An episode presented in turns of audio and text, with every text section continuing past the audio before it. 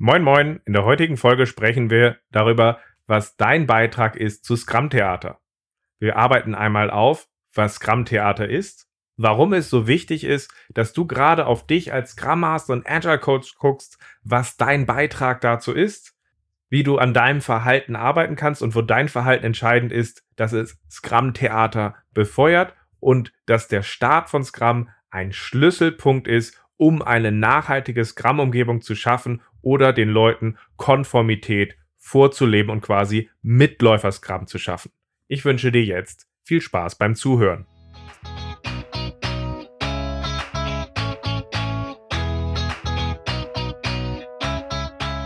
Scrum ist einfach zu verstehen. Die Krux liegt in der Anwendung für deine Zwecke in deinem Kontext. Der Podcast Scrum Meistern gibt dir dazu Tipps und Anregungen. Moin Moin, in der heutigen Folge sprechen wir darüber, was dein Beitrag ist zu Scrum Theater. Schön, dass du dabei bist. Mein Name ist Ralf Kruse, ich helfe Organisationen durch Training und Coaching agiler Herangehensweisen effektiv zu nutzen und das ohne Dogma und Methoden als Selbstzweck. Und genau so möchte ich heute mit dir dieses Thema aufarbeiten oder genau deswegen möchte ich mit dir heute dieses Thema aufarbeiten, weil es mir wichtig ist, dass wir zu besseren Umgebungen kommen und weniger dysfunktionale Scrum-Umgebung haben. Weil, mal ehrlich, sind wir uns nicht einig? Es gibt zu viele dysfunktionale Scrum-Umgebungen da draußen. Ich habe in dem Zusammenhang von der Anna Rudert vor Jahren mal in einem Co-Training den wunderbaren Begriff des Scrum-Theaters gelernt. Ich glaube, er kommt nicht von ihr, aber ich finde ihn unglaublich passend und Anna, ich bin immer noch dankbar, dass du mir den Begriff damals mit aufgezeigt hast, weil ich finde, der ist sehr passend, um Situationen zu beschreiben, wo Leute sehr oberflächlich auf der mechanischen Ebene Scrum machen und vorgaukeln, dass es auch Scrum ist, es aber im Kern letztlich aber gar nichts damit zu tun hat. Wie gesagt, ich finde den Begriff dafür sehr passend und deswegen habe ich den auch als Ankerpunkt für diese Folge genommen. Die Folge heute selbst ist auch so ein bisschen entstanden aus dem großartigen Austausch, den ich die letzten Tage und Wochen auf LinkedIn hatte. So gesehen nochmal Danke an jedem, der sich da mit mir austauscht und auch mit mir reibt. Es hilft mir ungemein, einige der Themen, die gerade auch schwieriger zu behandeln sind und wo ich mich schwer tue, die manchmal auch in Worte zu fassen, besser voranzukommen. Und ich freue mich darauf, dass wir da diesen großartigen Austausch haben. Und falls du auch noch nicht auf LinkedIn mit mir vernetzt bist, mach das mal. Ich würde mich freuen, wenn sich weitere Leute daran beteiligen und wir dort halt einfach auch gemeinsam im Diskurs, im Austausch voneinander lernen. Vom Aufbau her möchte ich gleich quasi noch einmal drauf gucken, was ist eigentlich Scrum-Theater, sodass wir da auch ein konkreteres Bild von haben. Einmal auch mal gucken, was dein Beitrag ist zu Scrum-Theater, wobei ich da erstmal auf das allgemeine Verhalten gucken will und danach als wichtigsten Punkt für mich auch, wie starten wir mit Scrum, damit wir möglichst viel Scrum-Theater verhindern, weil ich glaube, das ist für mich einer der Schlüssel, der viel zu wenig betrachtet wird und da rauszukommen ist halt ungemein schwer. Bevor wir aber einsteigen, was Scrum-Theater ist, möchte ich vor allem nochmal darauf hinweisen, dass ich in dieser Folge ganz bewusst darauf gehen wollte, was sind denn deine Beiträge zu dem Scrum-Theater, was passiert, weil häufig wir uns darüber nur unterhalten, ja, die Umgebung ist schwierig und der Change ist schwierig an der Stelle. Nur das Wichtigste dabei, was wir oft vergessen, ist, das Beste, was uns passieren kann, ist, dass wir selber schuld sind. Weil die Person, die wir am besten unter Kontrolle haben, auf die wir am meisten Einfluss haben, sind wir selber. So gesehen möchte ich vor allem darauf gucken, was können wir dazu beitragen, dass wir hier einen Anstoß geben können, dass wir hier bessere Umgebung haben und vielleicht auch von einigen Dysfunktionen loskommen. Diese klare Sicht, wäre es nicht cool, wenn ich einfach an der Sache schuld wäre, habe ich übernommen aus äh, einem Gespräch mit Tim Moyes, Geschäftsführer von Zipgate. Mit dem habe ich 2012 mal bei einem organisatorischen Assessment gesprochen, als wir dort vor Ort waren und geholfen haben. Und da hat er so in einer Kaffeepause einfach mal zu mir gesagt, Ralf, das Beste an euren Findings, wenn wir gucken, wie es hier denn so aussieht und was da passieren kann, das Beste, was da rauskommen kann, ist, dass ich schuld bin. Weil das, wo ich dran schuld bin, habe ich unter Kontrolle und kann ich ändern. Und da versuche ich immer wieder drauf zu gucken. Und ich fand die Sichtweise, wie er das eingebracht hat, so unglaublich authentisch und ein so großartiges Selbstverständnis, so dass ich mal hoffe, dass mehr Führungskräfte sich an ihm ein Beispiel nehmen und zu sagen, wäre es nicht das Beste, dass ich schuld bin, weil das heißt, ich habe es unter Kontrolle und ich kann es hier gestalten. Und wenn ich hier von Führungskräfte rede, dann spreche ich damit natürlich auch dich an, weil Führungskraft heißt in einer Firma ja nicht zwingend, dass man irgendwo eine Führungskraft in der Hierarchie ist, sondern eine Person, die die Fähigkeit hat, zu führen. Und eine Person, die sich damit auseinandersetzt, wie schaffen wir es, Scrum-Theater zu vermeiden, wie schaffen wir es, neue Wege zu gehen und sich dabei halt eben auch fragt, was mein Beitrag dazu ist, ist für mich im klassischen Sinne, im besten Sinne eine Führungskraft, um hier wirklich etwas voranzubringen. Gleichzeitig weiß ich aber auch, dass ich hier eine Triggerwarnung aussprechen muss, weil immer wenn ich gerade auch über den Punkt mit Leuten spreche, was ist dein Beitrag zu Scrum-Theater? Äh, was machen wir dort an der Stelle, was dazu führen kann, dass es eben nicht die Umgebung, der Change oder sonst irgendwas ist, sondern wir. Dass wir meistens dabei zurückfallen an der Stelle in rechtfertigen, in beschuldigen, in verschiedene Sachen, die dabei sind. So gesehen, sei dir bitte bewusst, ich möchte dir hier vor allem eine Perspektive rüberbringen, wo du halt drauf gucken kannst, zu sagen, okay, haben wir Indikatoren, die für Scrum-Theater sprechen? Wo kann ich durch mein Verhalten einen Beitrag dazu leisten, dass wir weniger davon haben? Und worauf sollte ich besonders beim Start achten, dass ich die Chancen, dass mein Verhalten und die Art, wie wir hier in unsere Scrum-Umgebung starten, Scrum-Theater zu verursachen, vermeiden? Aber ich weiß natürlich, dass du da sehr reflektiert bist und sehr bewusst rangehst. So gesehen weiß ich auch, dass ich hier im Podcast die Themen mutig ansprechen kann und ich hoffe, du da wieder sehr gute Impulse rausziehen kannst. Was uns wieder zu der Frage bringt, was ist Scrum-Theater? Ich definiere Scrum-Theater als eine Umgebung, die in ihrer Oberflächeninteraktion nach Scrum aussieht, dabei letztlich aber nur die Mechaniken nachahmt ohne zentrale Kernelemente von Scrum zu leben. Das heißt, weniger dieser Blick drauf, Scrum hat fünf Events, drei Verantwortlichkeiten, drei Artefakte, Amen, Halleluja, sondern eher der Blick drauf, Scrum ist Teamwork. Scrum ist darauf aufgebaut, dass wir in einer Umgebung übergreifend zusammenarbeiten und zusammen nach Ergebnissen streben. Wenn wir das nicht machen an der Stelle und zum Beispiel Sprints mit Individualisten machen, dann wird vor allem erstmal gejammert, Mann, haben wir viele Meetings, weil das ja nun mal auch für die Organisation einer engen Teamarbeit gedacht ist.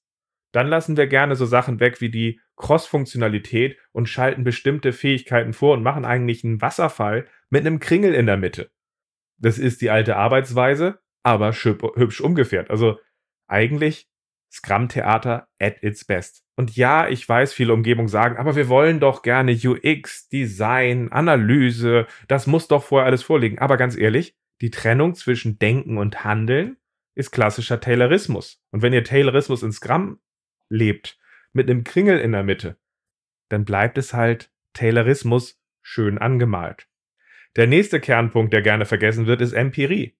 Scrum beschreibt relativ am Anfang Scrum basiert auf einem, einer empirischen Vorgehensweise. Das heißt, anstelle dass im Vorweg ähm, die Sachen von Wissenden und Experten ausdefiniert werden oder durch vorgelagerte Analysen Produkt und Arbeitsweise ausgedefiniert, ausdefiniert werden, liefern wir zügig belastbare Ergebnisse und lernen daraus systematisch für Produkt und Arbeitsweise dazu.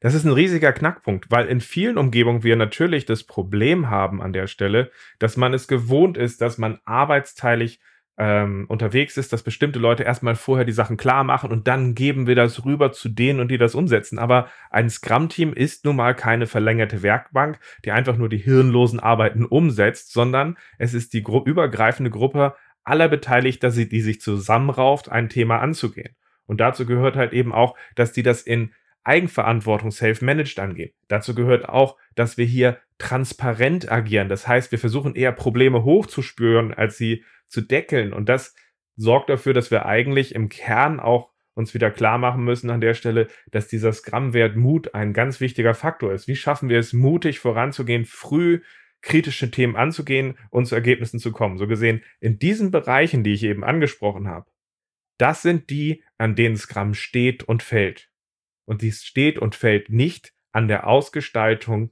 des Dailies. Die Ausgestaltung eines Daily Scrums oder des Sprint Plannings ist ein Resultat daraus, dass man die Sachen, die ich eben gesagt habe, lebe, lebt und nicht dessen, dass einer doziert und macht das jetzt mal genau so. Die Kernpunkte stelle ich natürlich wieder in dem Artikel, den ich äh, ergänzend zu dieser Folge mache, mit ein, sodass du die sieben Punkte, die ich eben viel zu kurz eben einmal runtergerattert habe, dir nochmal angucken kannst und dich fragen kannst, hey, haben wir diese Kernpunkte, haben wir sie nicht? Weil am Ende möchte ich natürlich, dass du dich hinterfragst und dass du dich in deiner Umgebung fragst, inwieweit haben wir denn Ansätze von Scrum Theater oder Indikatoren, Anzeichen für Scrum Theater und dass du für dich dort einfach mal auch reingehst. Und ganz ehrlich, in erstaunlich vielen Umgebungen, müssen wir so ehrlich sein, werden wir Ansätze davon finden. Vielleicht, weil man erstmal nur so einen Start finden konnte, um reinzukommen an der Stelle. Aber dann ist auch die Frage, hat man den Mut und die Intention, sich, um sich zu seinen Themen gut aufzustellen, weiterzuentwickeln oder hat man ihn nicht?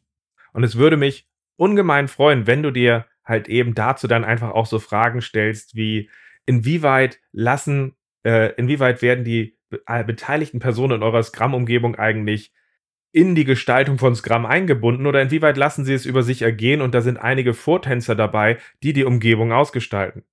Weil ich erlebe in vielen Scrum-Umgebungen, dass ganz schön viele Leute einfach auf dem Beifahrersitz mitfahren, was uns zu dem zweiten Punkt dabei bringt. Das ist nämlich, inwieweit ist eure Scrum-Umgebung auf einen Kümmerer angewiesen, der bestimmte Sachen macht, bestimmte Sachen vorbereitet, nachbereitet, anspricht und was passiert bei euch eigentlich, wenn diese Person im Urlaub ist?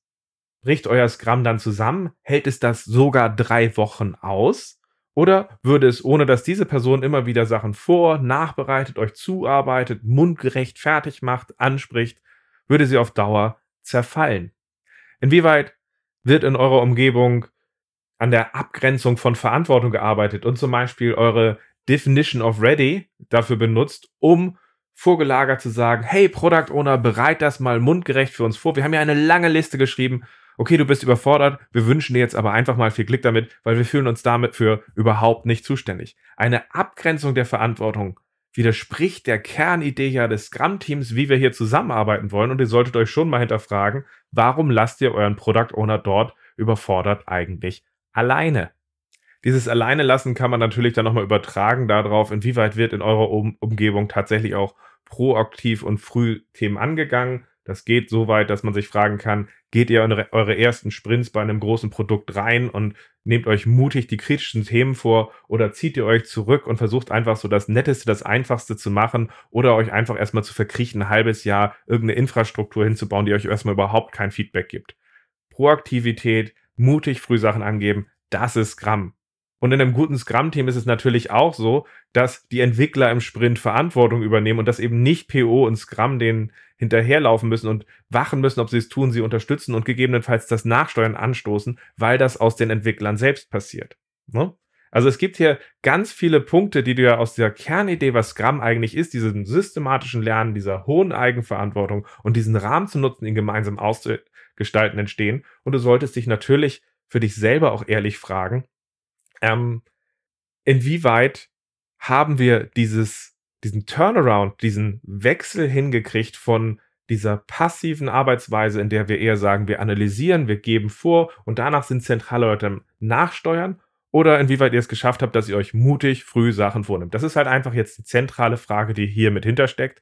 Und ich hoffe, du bist da sehr kritisch mit dir und du fragst dich auch wirklich, geht da in unserer Umgebung nicht was? Leben wir diese Empirie bei uns? Ist unsere, unser Scrum-Team self-managed oder ist es fremdgesteuert? All die Dysfunktionen, die ich hier jetzt angesprochen habe, habe ich alle auch schon mal in der Praxis gesehen. Sie sind erstaunlich weit verbreitet. Und das ist auch nicht weiter ungewöhnlich, weil zum einen in vielen Umgebungen die Umstellung auf das, was wir mit Scrum machen, ja einfach auch ein tiefgreifender Wandel ist. Und der braucht Zeit, der braucht Unterstützung, der braucht die richtigen Akzente, dass hier was passiert. So gesehen ist es die Frage, bist du einer von denen, der diese Problempunkte erkennt und dann daraus auch die richtigen Schlüsse zieht und hilft, dass ihr sie angeht? Oder bist du einer von denen, der diese ignoriert, beschwichtigt und vielleicht auch einfach Administrationen aufbaut, damit sie einfach auf Dauer auch erhalten werden können? Was letztlich die Kernfrage ist zu dem Thema, wenn du in einer Scrum-Umgebung arbeitest, was ist denn mein Beitrag zu Scrum-Theater?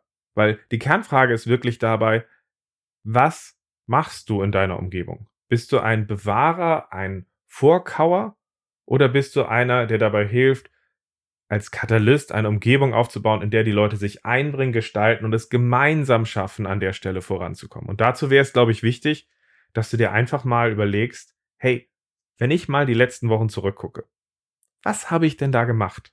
Wo lag da der Schwerpunkt in meiner Arbeit? Lag der halt in diesem Vor- Nachbearbeiten, ähm, sodass die Gruppe sich auf viele Sachen gar nicht einbringen musste? Lag sie darauf, Dysfunktion zu kompensieren? Weil in erstaunlich vielen Umgebungen ist es so, ja, wie bauen wir Scrum um, dass unsere Dysfunktionen weiter funktionieren können, ohne dass es schlecht aussieht? Dabei ist die Kernidee von Scrum doch eigentlich, wie schaffe ich es, dass Scrum in kürzester Zeit uns diese Probleme vor die Nase spült und wir einen Weg finden, wie wir effektiv damit umgehen und diese mutig angehen. Das ist halt einfach die Frage, wie positionierst du dich dabei? Wie siehst du dich dabei? Und natürlich ist das wieder nicht trivial, weil viele Scrum-Teams erwarten von dir als Scrum Master ja, dass du den Laden schmeißt, dass du für sie die Sachen vor, nachbereitest, dass du ihnen die Sachen hinbringst und ich dachte, ich bin hier jetzt nur zum Coden oder sowas. Das ist ja eine ganz typische Erwartungshaltung, die aus dem Team kommt. Die Erwartungshaltung, die aus der Organisation, aus dem Umfeld gerne an dich herangetragen wird, ist, sorg dafür, dass es läuft, was es halt verdammt schwer macht, dann auch aus alten Mustern auszubrechen. Also wenn du es gewohnt bist oder es der sicherste Weg ist zu sagen, dann stürze ich mich drauf, diese Sachen hier zu machen, dann stürze ich mich drauf dabei, dass diese Sachen vorbereitet sind, dann ist das in vielen Umgebungen das, was Leute als gesunder Menschenverstand und Logik bezeichnen würden. Aber das ist nicht die Kernaufgabe eines Scrum Masters in Scrum.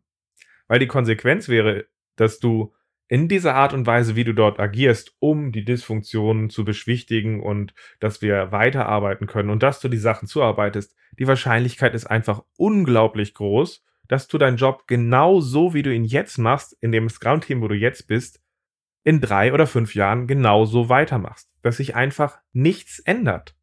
Aber das ist ja natürlich nicht dein Anspruch. Du bist ja hier. Du hörst ja meinen Podcast. Und das heißt, du setzt dich damit auseinander, wie man Scrum besser leben kann. Und entsprechend suchst du ja natürlich auch nach Wegen, wie kann ich besser dazu beitragen, dass wir hier eine Entwicklung haben. Und ganz abgesehen davon schreibt ja sogar der Scrum Guide vor, dass der Scrum Master verantwortlich ist für die Effektivität unserer Scrum-Umgebung. Das heißt, den Weg könnte man als Argumentation auch nutzen, auch wenn der mir natürlich nicht ausreicht und ich die intrinsische Motivation, die bei dir sehr wahrscheinlich hintersteckt, viel spannender und besser finde. Was uns jetzt zu dem Problem bringt, dass es verdammt schwer ist, hier etwas zu ändern, aber dass es letztlich auch, um, ins, äh, um es in Merkels Worten zu sagen, alternativlos ist. Weil ganz ehrlich, ohne dass wir es schaffen, eine Umgebung zu gestalten, in der sich die Leute gemeinsam einbringen, diese gemeinsam zu gestalten und wir dort wirklich zusammenarbeiten, anstelle dass einzelne Leute dort kümmernd, verwaltend agieren, wird eure Scrum-Umgebung niemals ein wirkliches Leistungszentrum werden können. Ohne das geht es nicht und das bringt uns halt wirklich zu der spannenden Frage, was trägt dazu bei, dass du dich in der Richtung unter entwickeln kannst und dies unterstützen kannst.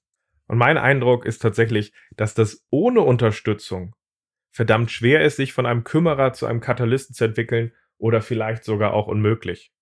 Ich hatte damals 2010 das extrem große Glück, dass ich in eine Umgebung bei Agile 42 gekommen war, wo ich mit sehr erfahrenen agilen Coaches zusammengearbeitet habe und dass diese Umgebung, wie wir dort gearbeitet haben, mir den Weg geebnet hat und mir einen Weg gegeben hat, mit dem ich das Sparring hatte und die Entwicklung, mit der ich an mir arbeiten konnte, mich dort weiterzuentwickeln.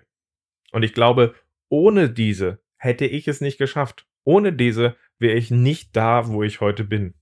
So gesehen bin ich auch Marion und Andrea, den Geschäftsführern von Agile 42, bis heute dankbar dafür, dass sie mir damals die Chance gegeben haben, auch wenn ich mich äh, vor äh, sieben Jahren weiterentwickeln musste an der Stelle und sagte, ich gehe jetzt meinen eigenen Weg, bleibt meine Dankbarkeit für das, was ich dort gelernt habe, immer bestehen. Und was mir jetzt auch nochmal besonders deutlich geworden ist aus meinem Online-Programm, was ich ja Anfang des Jahres für Scrum Master und Agile Coaches gestartet habe, ist, dass es aus meiner Sicht drei Zutaten braucht, damit man sich in dieser Art und Weise entwickeln kann. Es braucht Mut, Neues auszuprobieren. Es braucht Zeit, weil es passiert nicht über Nacht. Und es braucht ein passendes Sparring. Wenn diese drei Sachen da sind, dann kann man an sich arbeiten und kann man auch daran arbeiten, dass man weiterkommt. Und dazu bin ich jetzt auch wieder dankbar, wie mir mein Online-Programm auch da die Möglichkeit gibt, in der Entwicklung, wie ich anderen helfe, diese Entwicklung zu gehen, Muster und Werkzeuge zu entwickeln, die ihnen dabei helfen, effektiv an sich zu arbeiten und dort weiterzukommen. Ich meine, das habe ich jetzt in meinem Programm so aufgebaut, dass wir ganz bewusst wiederkehrende Rituale haben, wo wir Fallbeispiele nach bestimmten Strukturen aufarbeiten, so dass man sich wirklich auch damit auseinandersetzt, wie finde ich passende Ansatzpunkte. Wie finde ich den Punkt dabei, dass ich nicht alles einfach durchanalysieren muss, sondern mit Anstößen die anderen an Bord kriege und dort etwas passiert. Und da ist es halt auch ganz spannend zu sehen, dass die Teilnehmer in diesem klaren Rahmen, in diesem wiederkehrenden Sparring, wie wir Themen aufarbeiten und wie man auch anderen äh, zuguckt, wie wir Themen aufarbeiten, dass es einfach wirklich diese Zeit braucht. Also ich würde so sagen, so aus diesem ersten halben Jahr, wie dieses Programm läuft, so die ersten zwei Monate braucht es einfach, um sich so ein bisschen davon zu lösen, wie, okay, wie arbeite ich jetzt eine Lösung aus, wie gebe ich die rein, hinzukommen zu diesem Punkt, des Katalysten, des Anstoßgebers und dass sich das dann daraus auch weitere Selbstverständlichkeiten bilden, ohne dass man halt eben einfach nur versucht, irgendwie meine bewährten Handlungen rauszunehmen. Ihr wollt ja nicht einfach nur Copycats sein an der Stelle und dort irgendwie gucken, wie klauen wir jetzt die guten Praktiken von einem erfahrenen Menschen wie mir, sondern ihr wollt ja erfinden, Ansätze nutzen, Ansätze weiterentwickeln. Und genau darum geht's jetzt auch in meinem Programm. Und ich glaube auch, genau das braucht es als Reibung, um dort weiterzukommen. Und ehrlich gesagt habe ich keine Ahnung, wie das gehen soll ohne ein geeignetes Sparring. Ich meine, man muss ja nicht mein Online-Programm machen. Das ist jetzt ja nur ein Beispiel, wo ich mit euch teilen kann, welche Wege sich dort bewähren an der Stelle, um dort effektiv an sich zu arbeiten. Aber grundsätzlich glaube ich, es braucht ein geeignetes Umfeld, was dir hilft, um dich vom Kümmerer zum Katalysten zu entwickeln. Und ohne das ist es, glaube ich, einfach nur verdammt schwer, beziehungsweise ich bin wirklich nicht sicher, ob es überhaupt geht. Und deswegen auch noch einmal an dich die Frage, wie schaut es denn eigentlich in deiner Umgebung aus? Weil in den meisten Umgebungen fehlt dieses Sparring.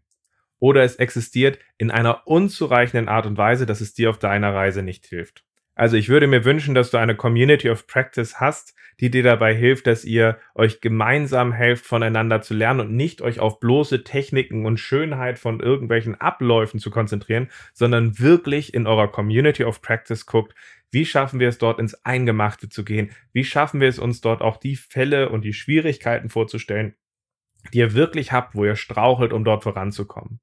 Ich hoffe, dass du in deiner Umgebung einen Mentor hast, der dir wirklich in deiner Entwicklung hilft. Ich hoffe auch, dass du eine Führungskraft hast, die dich dabei fordert, aber auch dir den Raum gibt, dich da zu entwickeln. Und ich hoffe, dass das Ganze durch wirkungsvolle Fortbildung ergänzt wird. Wenn du all das hast, dann kannst du dich glücklich schätzen. Aber leider scheint mir das nach wie vor bis heute die Ausnahme zu sein oder die Sachen, die dort existieren, sind zu oberflächlich. Auch da gib mir gerne mal eine Rückmeldung über LinkedIn oder per E-Mail. Das würde mich einfach mal sehr interessieren. Inwieweit siehst du, dass meine Annahme da zutrifft? Weil ich kenne natürlich nicht alle Umgebungen, in denen ihr agiert, aber, ähm, aber natürlich basiert meine Meinung, die ich hier geteilt habe, schon aus einer gewissen Breite von Themen, die ich gehört habe.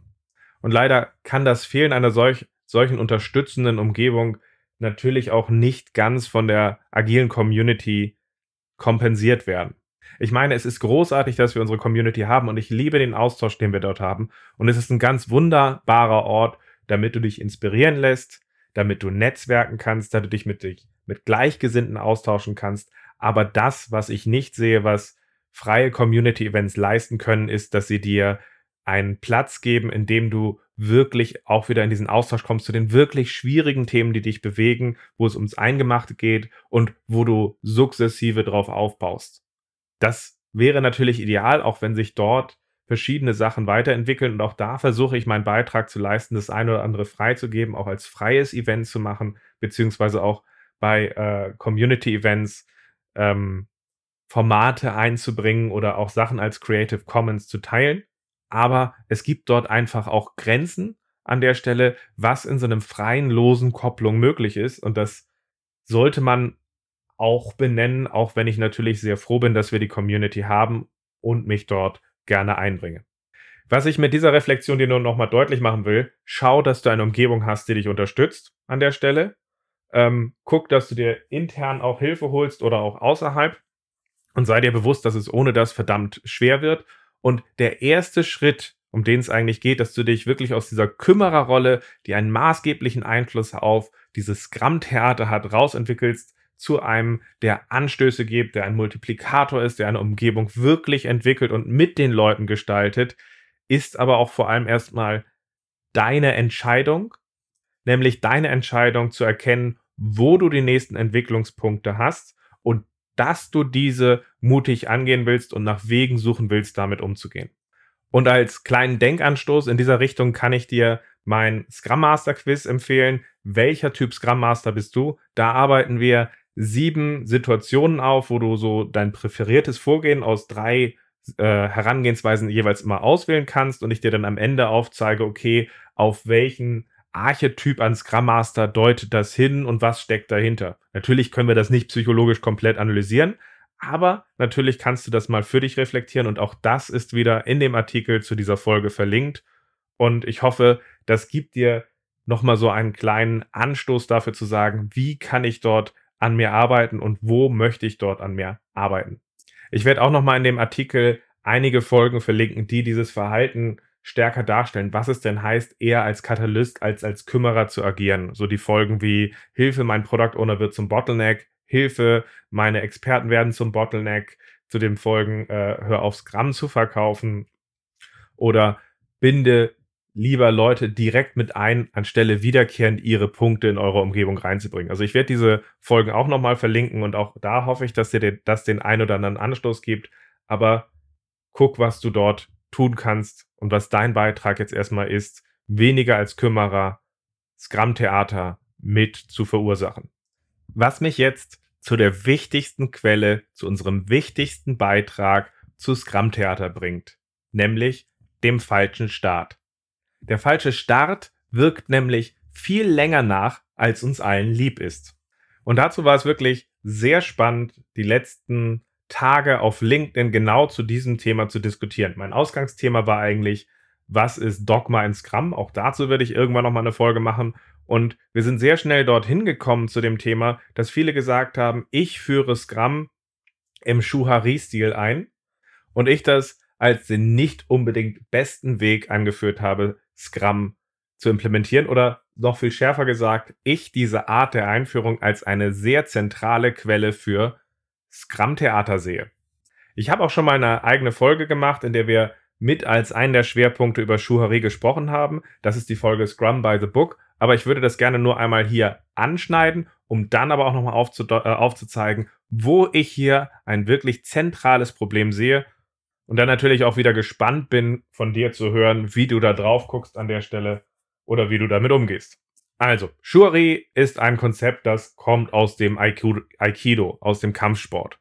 Shu heißt, man führt etwas ein mit Folge den Regeln. Da gibt es einen Meister, der dir bestimmte Abläufe zeigt und sagt, mach das genau so. H heißt, du brichst die Regeln zu einem gewissen Grad in einem sicheren Umfeld und Ri heißt, du hast Mastery erreicht, du bist der Meister und du setzt die Regeln. Dieses Konzept hat sich ungemein breit in der agilen Community verbreitet, wo ich aber immer wieder drauf gucken muss zu sagen, ich als alter Judo-Grüngurt finde, dass Kampfsport, Individualkampfsport mit Wissensarbeit erstmal so gar nichts zu tun hat. Und die Übertragung dann doch eher sehr gewagt ist. Also auf Tanzkurse könnt ihr sie übertragen, aber auf Wissensarbeit, ich hab da ja so meine Zweifel, ne? Was ist denn jetzt das Problem? Naja, viele Leute führen Scrum so ein, dass sie am Anfang hingehen, zumindest verstehe ich das so, dass sie am Anfang hingehen und sagen, am Anfang machen wir das so, dass ich erstmal aktiv hier jetzt die Regeln setze, wie wir das Ganze machen, so dass ihr diese ungewohnten Verhaltensweisen, die es dabei gibt, erstmal als Mechanik auch einfach lernt, wir zusammen dann halt ins Planning gehen, die Dailies machen, ins Review gehen und in die Retrospektiven. Und wenn das Ganze dann besser und besser verstanden äh, ist, dann können wir uns natürlich Schritt für Schritt auch fragen, ob wir uns bei, von bestimmten Formen und Strukturen dabei lösen. Was ich daran nicht gut finde, ist, dass Scrum im Kern ja Empirie ist, dass Scrum im Kern Selbstmanagement ist und dass Scrum im Kern enthält, dass es ein Lernrahmen ist, in dem wir uns mutig etwas vornehmen, daraus lernen und es weitergestalten.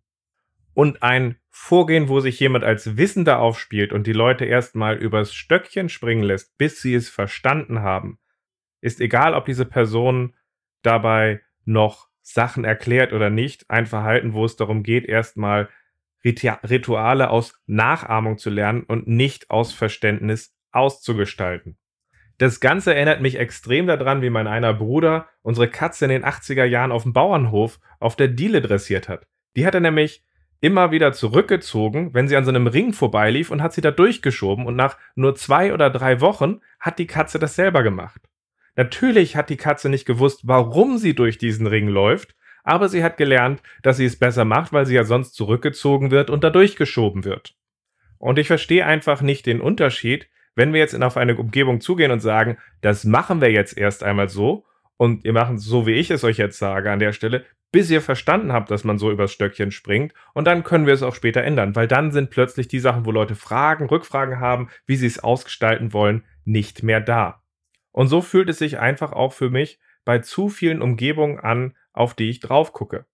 Eine der typischen Rückmeldungen, die ich dazu kriege, ist, aber Ralf, ich erkläre bei der Einführung, wenn ich dabei vorgebe oder starke Empfehlungen gebe, wie es jetzt gefälligst auszugestalten ist, dass ich den Leuten das erkläre dabei und wenn etwas in eine Richtung läuft, die nicht passt, dass ich es nachjustiere. Das erinnert mich jetzt aber wiederum daran, wie ich früher mal meine Hausaufgaben abgeschrieben habe und mir jemand erklärt hat, wie er denn das Ganze dabei gerechnet hat.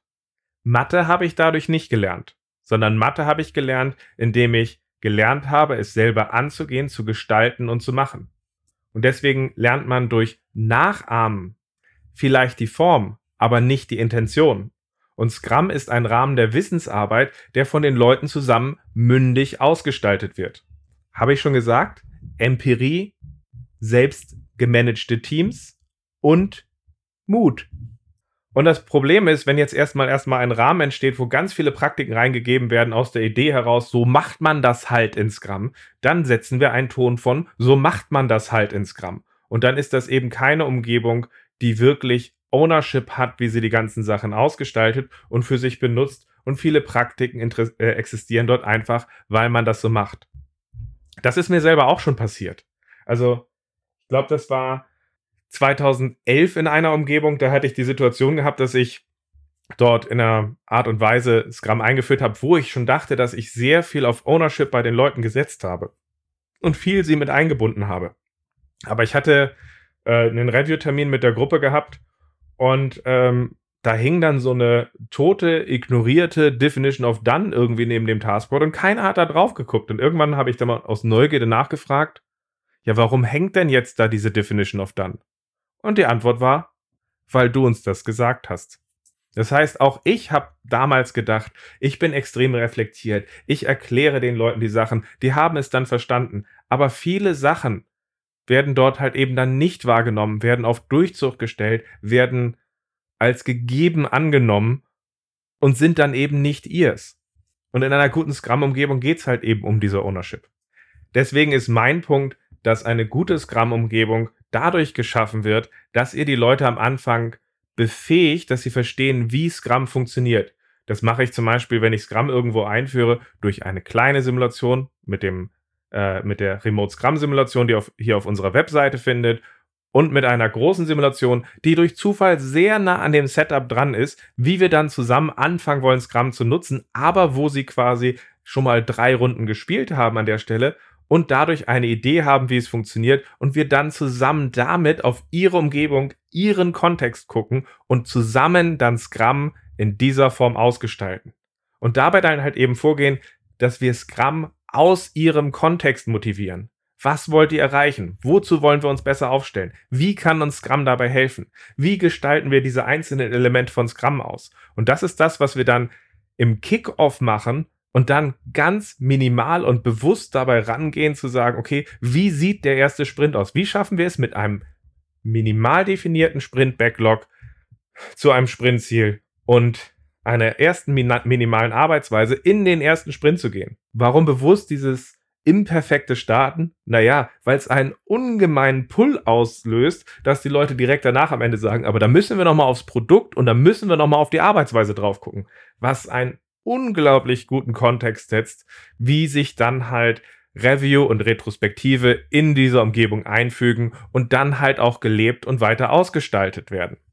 Und natürlich unterstütze ich in diesem Vorgehen auch die ersten Sprints, aber vor allem eher aus so einer Haltung, dass die Leute Wissen von mir pullen, als dass ich irgendwie so die Scrum-Polizei bin, die darauf aufpasst, Achtung, da und da macht ihr es falsch, sondern wo hättet ihr gerne Unterstützung? Klappt das Ganze schon so und so, was wir hier erreichen wollen an der Stelle? Und dann pullen die letztlich mich rein. Das heißt, es ist schon die Frage, wer sitzt in deiner Umgebung auf dem Fahrersitz? Ich halte es für zentral, dass die beteiligten Personen in der Umgebung so stark wie möglich auf dem Fahrersitz sitzen, ihre Umgebung auszugestalten und dass der Kontext dabei hilft zu motivieren, dass wir zu einer konsequenten Scrum-Umgebung kommen.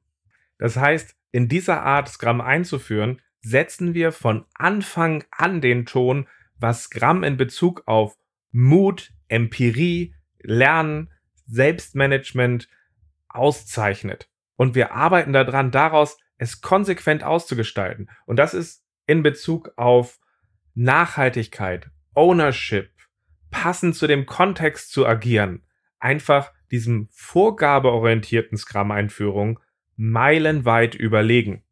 Meine Meinung.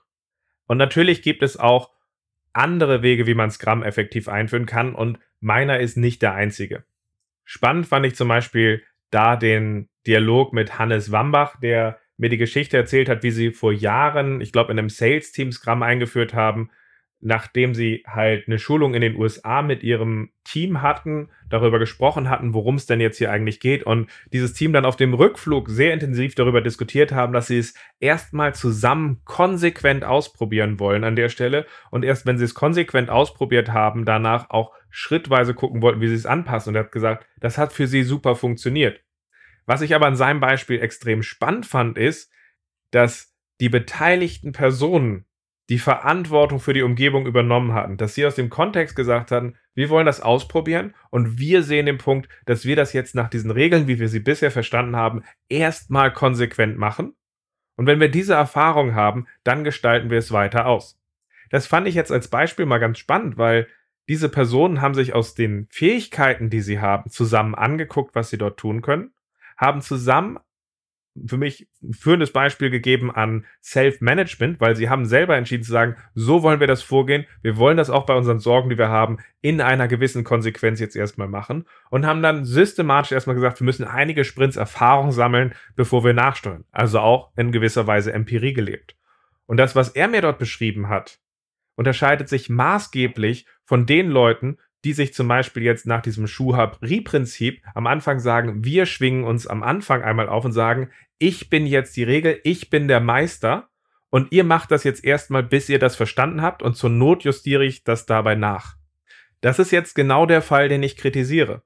Weil hier schwingt sich jemand als Wissender, als Meister auf, der den Leuten Vorgaben macht oder sehr zwingende Vorschläge, die sie unselbstständig verfolgen. Also, sie untergraben den Faktor vom Self-Management. Das zweite, was dadurch passiert ist, der Wissende bringt seine alte Erfahrung aus einem anderen Kontext rein, um eine Umgebung aufzubauen, und zu definieren. Also es hat mit dem systematischen Lernen, das wir in Umgebung ausgestalten, in der Regel dann weniger zu tun und dafür werden dann sehr viele Praktiken schon sehr umfassend aufgebaut, die die anderen danach als gegeben ansehen. Und das ist so der Unterschied zwischen dem Beispiel von Hannes zu anderen Leuten, die ich gehört habe, die damit agieren und dieses ja, ich erkläre es ihnen dabei auch oder ich justiere es ja auch nach, wenn sie es falsch machen, ist genau diese Art, die wir bei Scrum ja rausnehmen wollen. Und das ist das, wo wir zum Start von Scrum einen unglaublich guten Akzent setzen können, wenn wir die Leute mit ins Boot nehmen, wie sie es nicht gewohnt sind dabei, dass wir es tun, den Rahmen von Anfang an gemeinsam leben und aus der Imperfektion Schritt für Schritt für unsere Zwecke ausgestalten. Das ist genau Licht und Schatten, was ich hier kritisiere und da hoffe ich auch von euch wieder das ein oder andere zu hören. Ich hoffe aber auch, dass wir jetzt, wo wir zum Abschluss dieser Folge kommen, ich euch eine ganze Reihe an Impulsen mitgeben konnte. Nämlich erstens, wenn ihr auf Scrum Theater guckt, wo ihr den einen oder anderen Ansatz findet. Sagt mal, machen wir hier eigentlich Scrum-Theater? Dass ihr euch bewusst seid, dass ihr als Scrum Master und Agile Coach gefragt seid, vor allem auch erstmal auf euch zu gucken und euch zu fragen, was ist mein Beitrag durch mein Verhalten dabei, dieses Scrum-Theater zu befeuern, zu unterstützen, zu verstärken. Und dass wir zum Abschluss uns nochmal sehr klar bewusst werden, dass durch die Art, wie wir Scrum einführen, wir einen unglaublich wichtigen Akzent setzen, wie wir zu einer nachhaltigen Scrum-Umgebung kommen. Und dass eine unglaublich große Gefahr besteht, wenn ihr ähnlich eines Diktators, der das Parlament absetzt, erstmal sagt, ich mache das jetzt, um dann zu sagen, ich sage euch auch wieder, wenn ihr es tun könnt. Das ist ein Ton, der setzt sich fest und da bitte ich euch darum zu gucken, wie ihr diese Sachen mündig gestaltet und ich hoffe, wir hören uns in der nächsten Folge wieder. Bis dann!